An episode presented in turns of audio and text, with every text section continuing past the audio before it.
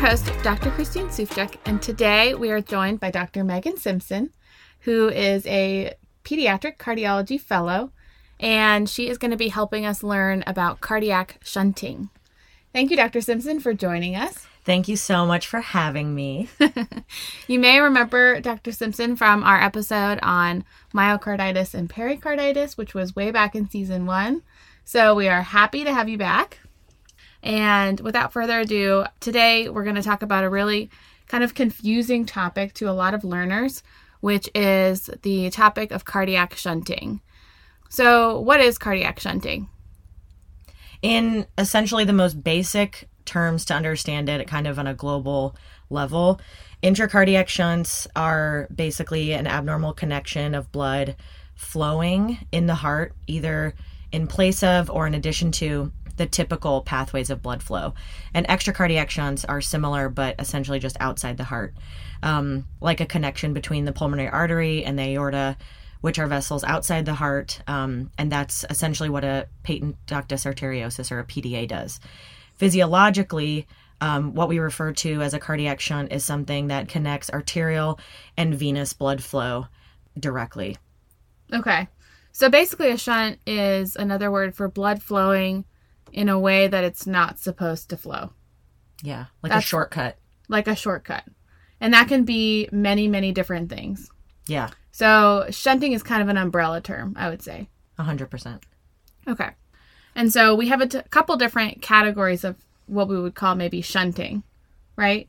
Yes. And in cardiology, there's really two types of shunting and if we're going to say shunting overall as an umbrella term, these are the next two big categories of shunting you could categorize things in. So there's right to left shunting and there's left to right shunting. So right sided and right to left, meaning from the venous circulation to the arterial circulation. So essentially, when you're having a right to left shunt, blood is bypassing the lungs because typically blood would flow from your heart to the pulmonary bed and then back to the heart and then it would go to your body. But when there's a right to left shunt, it just goes from the body to the body. it goes without ever going to the lungs to get oxygenated. And so those babies are blue. Yes, which we call cyanotic babies and they are they do tend to have lower sats. If you were going to have normal saturations for any patient um, over, you know, uh, several hours old would be in the mid 90s or so these babies have um, blood saturations as low as the 80s or 70s or even lower, depending on how big their shunting is. Mm-hmm, mm-hmm. Um, and so the five main types of cyanotic heart lesions that we ch- tend to teach. There are many, many, many kinds of right to left shunts, but the main five kind of cyanotic heart disease phenotypes you should recognize are um, I don't know if you guys ever learned the mnemonic, the one, two, three, four, five mnemonic but um, each number stands for and correlates to a type of cyanotic heart disease. So one is truncus, where there's one common vessel coming out of the heart. So the pulmonary artery and the aorta are essentially combined. So that's a obviously for obvious reasons that's a right to left shunt. Mm-hmm. Um, and then two is TGA, which is transposition of the two vessels. So you have the aorta and the pulmonary artery are swapped. So you essentially have two circuits running in parallel. Okay. And not connecting. Um, and those babies tend to be blue as well. Tricuspid atresia is the third one, which is basically poorly formed tricuspid valve or abnormally formed tricuspid valve that's in a severe enough way that the right side of the heart is severely deficient and so those children are also cyanotic and that tri meaning kind of like three is a good way to remember it four is tetralogy of Fallot because the four factors of tetralogy of Fallot kind of are what we use to recognize the syndrome. And then TAPVR um, is the acronym, but it's total anomalous pulmonary venous return. And so those patients also tend to be cyanotic. So those are the five main kinds of like cyanotic heart disease that in some way in some form have right to left shunting and some of them are more complicated than others but that I think is enough for you guys to know that those babies will be tend to be blue. Mm-hmm. Um, so tetralogy of Fallot is like a, a kind of a uh, I think one of my favorite and one of the more commonly known examples is basically the four things that compromise tetralogy of Fallot is having a large VSD. So a ventricular septal defect. So that's a hole um, in the ventricular septum that makes it so that the right and left ventricle have direct communication. An overriding aorta, meaning the aorta is actually overriding the VSD. So it's sitting over the defect instead of being more committed to the left ventricle. Um, and then you have a right ventricular outflow tract obstruction. And this can be at the valve level, like the pulmonary valve. It can be subvalvar, it can be supravalvar, anywhere along that kind of um, outflow tract area can be have some kind of obstruction. And then you have right ventricular hypertrophy. And so those are kind of the four things that make up the babies that we would diagnose with tetralogy of Fallot, and those babies tend to be um, have lower SATs. Not always, but they tend to have them. Mm-hmm. Um, Because if they have a right ventricular outflow tract obstruction, basically there's stenosis or something that's blocking right sided outflow into the lungs. yeah, exactly. And so, in that way, your blood is not going to go as easily to the lungs and then would shift over to the left side of the body and skip the lungs, which And is so why you end up blue. hmm And so all of these lesions have different reasons why, but essentially in the end, the bottom line is that blood isn't properly going to the lungs and then getting routed back to the body. Um, and they end up being blue babies. Okay. So, we have our right to left sided shunts where we skip the pulmonary vascular bed and end up blue. And then the left to right sided shunts, which is sort of a different bag of defects. Is. It is. So that that's when blood flow goes from the arterial side that's oxygenated and it shunts to the venous side that's deoxygenated. So these babies don't aren't blue because the blood you don't have purple blood going into red blood essentially and making them blue. Examples of this are going to be isolated VSDs with normal systemic vascular and pulmonary vascular resistance, or um, you could have ASDs that do this, PDAs do this, but it all kind of depends on the downstream systemic vascular resistance and pulmonary vascular resistance. So, um, Yeah, I think that's a good point. Like a lot of these shunts and defects, you know, it depends on your relative pressures because blood is always going to flow to the area of least resistance. And so certain things like PDA, like what you were just mentioning, could go either direction. yes, But in a classic sense, if you have normal systemic vascular resistance and normal pulmonary vascular resistance, usually your systemic is going to be higher. And so you would steal from the systemic and your blood would preferentially go to the lungs exactly. steal from the body. Exactly. Um, so, like she said, blood is kind of, we say blood is dumb because it just goes to the place of least resistance. And so, Which is not always the best place for you no, to have it. it's not.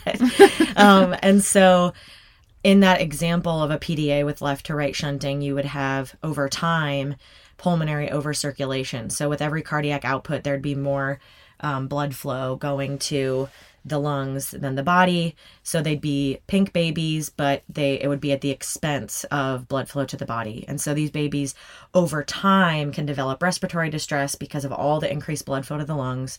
They can get pulmonary edema because of that.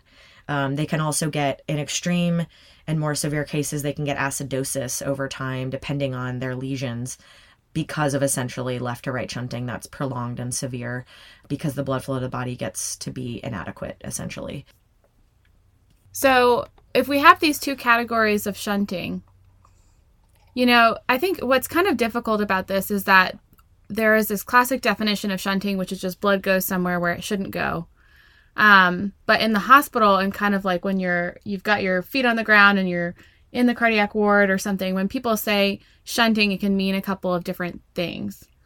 If you're in the cardiac unit and you're describing a baby who is shunt dependent, you may not be describing an ASD, right? You Right. you have kind of a classic picture in mind. What what does that normally look like when you're in the cardiac unit um, and describing a baby who is shunt dependent? That's a good question. So shunt dependent babies and are kind of it's sort of like a red flag term in a way where once you hear the words shunt dependent, your ears perk up because those babies are really high risk for decompensation. And that's because having a shunt doesn't make you shunt dependent. Um, lots Right. of people live with some element of shunting, VSDs, ASDs, PDAs, um, and babies have a, a lot of those things and have no issues for long for long periods of time. But shunt dependent means that the one of your circulations, pulmonary or systemic, is dependent on the shunt blood flow. So if that shunt were to in some way clot off or become to change in any way and to have um, allow less blood through it um, you would have an essentially an emergency on your hands because either the systemic or pulmonary um, blood flow is going to be drastically reduced rapidly and you're going to have some kind of decompensation fairly quickly. So the kids that are shunt dependent it doesn't mean that their lungs or their body specifically it's just it could be either one. It could be either ba- either one could be playing a role. So in tetralogy of Fallot we have babies with btt shunts which is the Blalock Thomas Taussig shunt. And that's essentially in a way you could think about it as creating a pda you're creating um, some kind of connection between the pulmonary artery and the aorta to augment pulmonary blood flow. So if those babies clot their shunt off they have very little blood flow going to their lungs, and so they become quite blue and quite sick quite quickly. Um, it's uh, it's in the matter of of seconds to minutes that these kids change, um, and in um, kind of a, a the alternative example you could say would be like a critical coarct, where their their aorta is so so small that it can't really get sufficient blood flow to their body, but they have like a PDA that's helping augment blood flow to their body, and if that were to suddenly shrink and the PDA were to close, which it naturally will do, those babies become acidotic and lethargic and very, very sick quite quickly. Um, so, a baby that's shunt dependent, it means that that shunt is important and you need to make sure that it's there and functioning, and you need to know that all it takes for them to decompensate is that shunt to not work, which, when you think about it, is kind of a risky situation because shunts are highly prone to clotting or changing in some way that would change the blood flow significantly. Okay, so that's something. Not everyone who has a shunt is shunt dependent, and people who are shunt dependent are people who you take special consideration when you take care of them. Yes, because then essentially patients that are shunt dependent, the blood flow through the shunt is dependent on the, like we had talked about, the downstream resistance of the pulmonary and systemic vascular bed. So anything you do to change those things will change the, The hemodynamics of that shunt. Got it. Got it. And so when you are getting, let's say you're a resident and you're getting sign out and you hear about a child who has shunt physiology or more specifically who is shunt dependent, are there certain things that you want to do or not do for those kids compared to compared to others? Yeah, I think first of all, just it, it's hard because honestly, the world of congenital heart disease can be incredibly complex, and each baby can be very different in their own way. So even if you really understand the textbook presentations and um, lesions, each baby can can have a very complicated picture, and so it's oh, it's hard to come into that situation and understand every detail. But if you can try to understand in a shunt dependent baby what is dependent on the shunt, is it their pulmonary blood flow or is it their systemic blood flow? Because that will cue you in on the signs to look for for decompensation.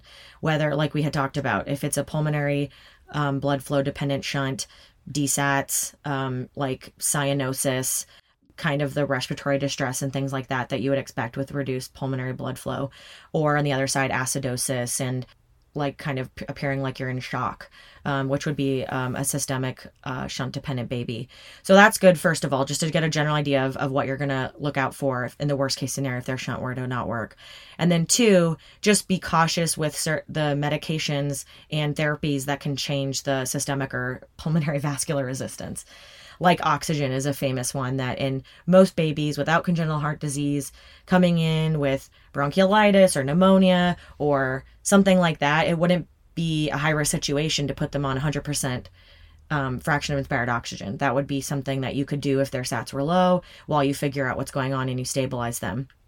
Cardiac shunt dependent babies, if you put them on increased FiO2, uh, like 100%, that is a pulmonary vascular bed dilator. And so it decreases the pulmonary vascular resistance and it can have a big effect on that. And so it would cause increased left to right shunting, whether or not you want it. Maybe you do. Like in Tetralogy of Fallot babies, when they have a quote unquote TET spell, whether you know we do what we can to increase blood flow to the lungs so we put oxygen 100% on those babies but in babies that you want to encourage blood flow to go to their body you probably wouldn't want to do that. Mm-hmm. Um, if they're already over circulating their lungs you don't want to make it worse. Even if they're in respiratory distress giving them 100% of oxygen is going to make it worse. Mm-hmm. So know you know what their physiology is and what the ideal resuscitation FiO2 is for that baby which is going to be different. Mm-hmm. So classically, if we don't want pulmonary overcirculation or if we're at risk for pulmonary overcirculation, we would cap their FiO2 at about 50%. At the most, if At not lower. most. Yes, a hundred percent. Yeah, a hundred percent agreement. That's so confusing. yes, 100% agree that you would cap them at 50%. um, if you kind of use as much as you can get away with. So I think I think it all depends, like I said, on every situation. And there are certainly babies you would use more, but in general, you try to use the flow of air. Um, to help them with their respiratory distress and use a lower FiO2 if you can, even like 21 to 28% if you can. Okay. Got it. Got it.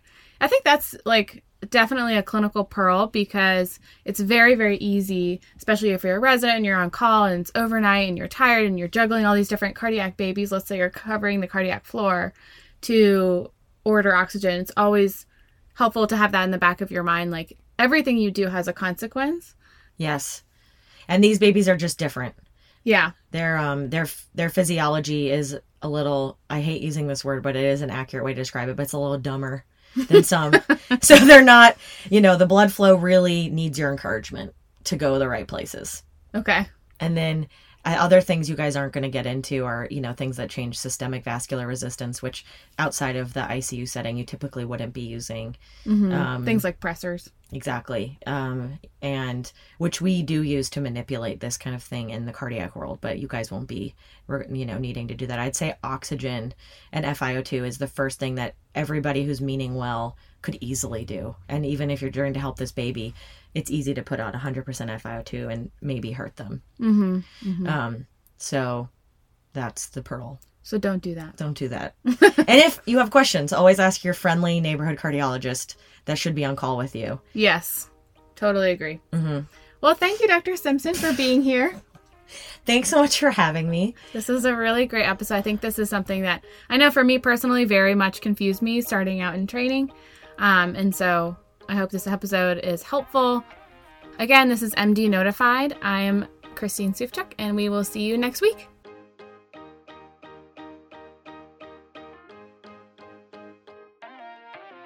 Thanks for listening to MD Notified, a pediatric podcast.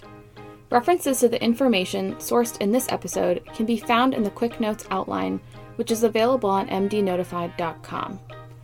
The contributors to MD Notified have no financial disclosures or conflicts of interest. The views, information, or opinions expressed are solely those of the individuals in today's episode and do not represent any other organizations or its employees. The primary purpose of this podcast is to inform and educate. This podcast does not constitute medical or professional advice or services. If you are a member of the general public and have questions, please make an appointment with your local board certified pediatrician.